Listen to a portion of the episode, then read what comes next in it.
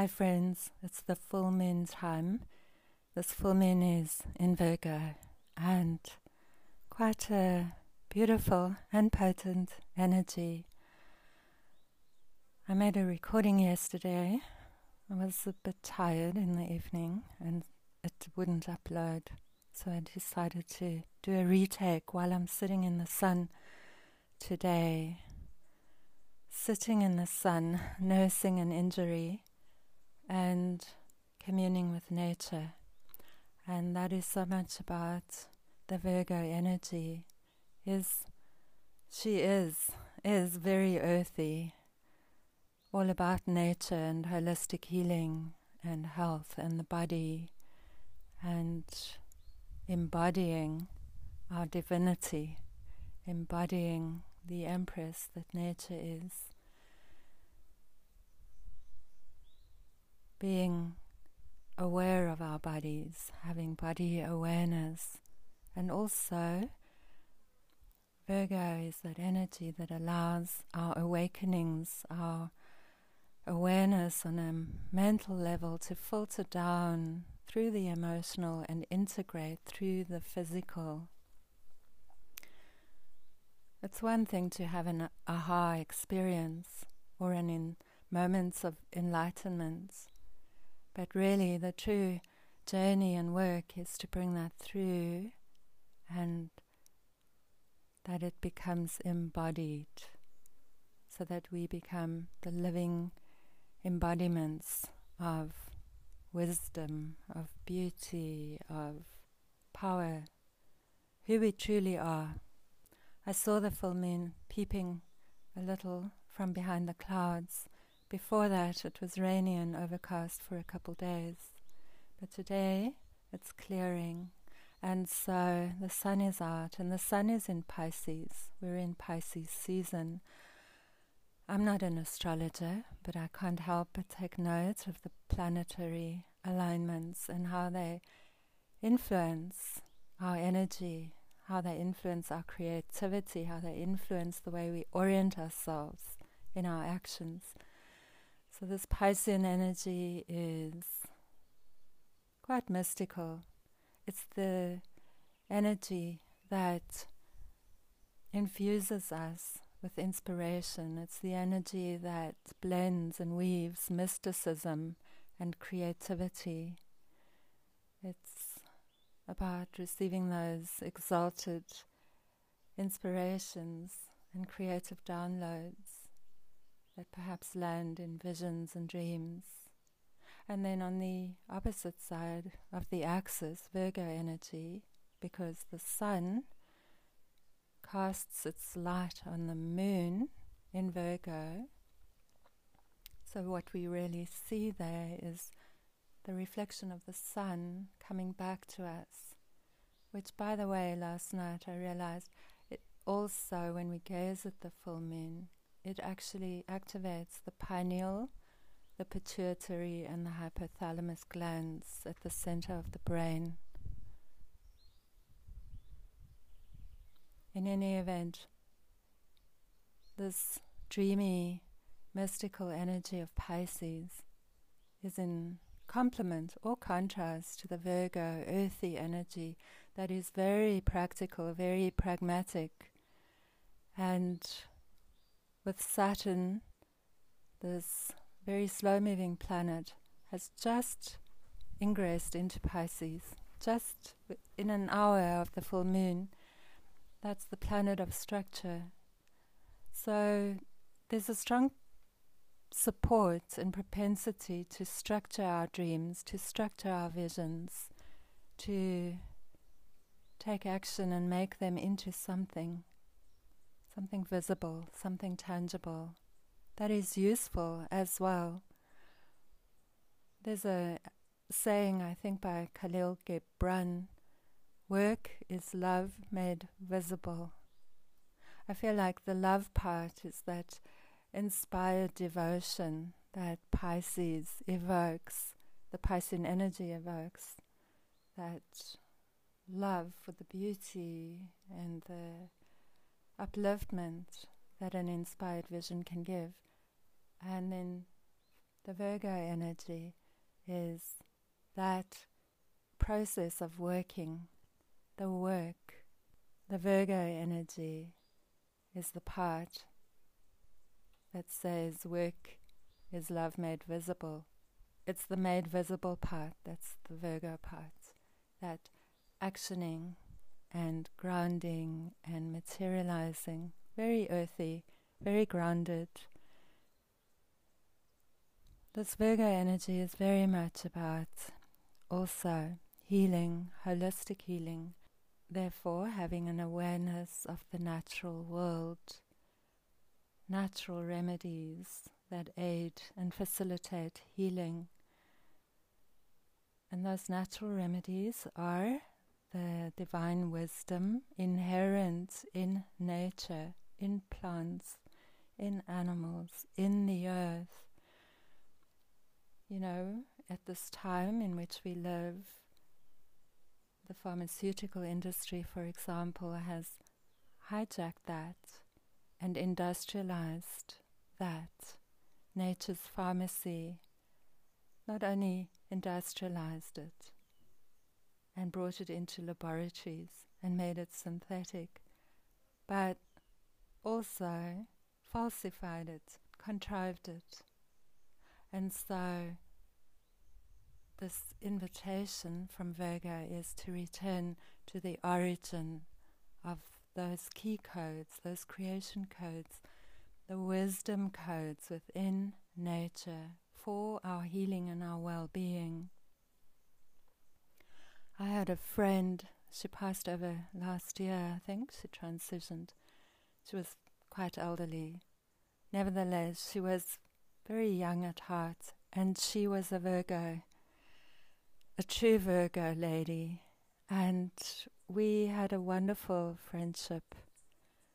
And one of the things we both were very, very clear on was that nature is our healer. This lady, once upon a time, uh, was diagnosed with cancer, quite a serious um, condition of cancer. And she refuted the advice of Western medicine. I'm not giving advice, I'm not saying one should, but she refuted all the advice that was given to her, and she went into nature for long periods of time, and she healed herself completely just by living in nature. So I believe that all illness and dis-ease is because we've moved away from that natural harmony with nature. And it's not to say that we've done anything wrong if we become ill or challenged, but it's always an invitation to return to our origins. We are nature, our bodies are the earth. The other day I was um, sitting on the stoop with my feet on the earth, which I love to do. I just love to walk barefoot. Um, and the other day, more than ever before, I felt these currents of energy rise up from the earth into my feet. They were so strong. It felt as though I was plugged in somehow. It was very affirming, very fortifying. And I wondered if this was as a result of me just opening more or that even our earth in her evolution is becoming stronger in supporting us or working in tandem with us. So, yeah, Virgo energy awakens the natural healer, the natural medicine man or medicine woman in each of us.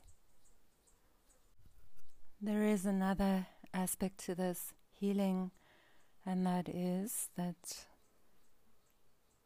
Virgo full moon is a call to be whole, to embody wholeness. So we've all been taught and learned, schooled, programmed to move away from who we truly are, to seek something on the outside that will fulfill us or make us whole, but paradoxically, it leads to separation. So, this is an invitation to return to who we truly are, our source. We have all the wisdom codes at our center, our God essence, and we can be that. And so that brings up the invitation to witness where we have separated ourselves from Source, where we have separated ourselves from our very own true nature. And that becomes a practice. It can be a lifelong practice, but it gets smoother and easier as one goes along. It's a practice of discernment and self observation. It's a practice of watching what arises from the conceptual mind that motivates one and is a program versus that which is self arising. And the self arising wisdom from the core, that self arising impulse from the core, always has our well being and wholeness at heart, but it's not held within the framework of the conceptual mind. That God wisdom can be accessed in and through the body. But we have to learn or unlearn actually to bypass the conceptual mind. You know, animals are so healing most people are so deeply attracted to animals. I believe it's because they're they don't have conceptual minds. They're just emanating fields of healing and wholeness. Of course, every animal has particular characteristics and wisdom and medicine to transmit and impart.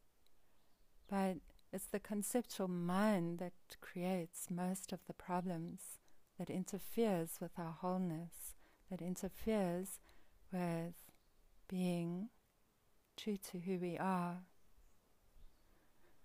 So that also asks us to surrender the ego and the falsification of the self. Another daily practice, watching our thoughts, watching our emotions. And I have talked before about being real with one's feelings, noticing them, engaging them, processing them. And that doesn't mean that that's the final reality, not at all. But we are conditioned to, from a young age, repress our feelings. And so on the journey of awakening, we are taken back to those moments of repression to peel back the veils and layers and revisit those feelings. It's in the revisiting and feeling it that the charge, the energetic charge, is discharged, it's released. And then it becomes a healing. It opens up space. It opens up space for more of our authentic, true wholeness that emanates from the core to be expressed and embodied throughout our being. Ultimately, the feelings become more and more subtle. They don't have so much charge, they don't trigger us. But as long as there is a charge and there is a triggering, then there's work to do processing, clearing. And it's just a purifying practice, really. We are purifying ourselves so that we may embody our wholeness, so that we may return to God. Astrologically, there is a placement of um, Chiron being activated. Chiron is the wounded healer at this time, and so for each one of us, there might be a revisiting of a wound from the past. We all have different types of wounds, but they can all be traced to the original wound of separation, separation from Source. Some call it the mother wound. It is the place where we felt torn away from Source. It might have happened in an instant, a moment, and it's stored in the unconscious. And this can be a lifelong journey to repair this wound, to bring healing to it. But what happens is that that wounding projects itself out through our relationships, through our familial relationships, through our family dynamics, through our karmas, and so on, and and wounds us at a personal level. And so the journey of healing our personal wounds is a very important task. For as we heal, we do come closer to God. We do return back to our, our original core wisdom, our original core creativity, that presence of God that is within our bodies, that is who we are. We forget, of course, we separate ourselves from that, but we are that. And so at this time, may we remember that, may we embody that. May we live true to that, so that we be instruments of that, that God essence within us. May we see that around us and in others. May we live it, be it, and be motivated to act from that in service to Source. I'm sending you love. Bye.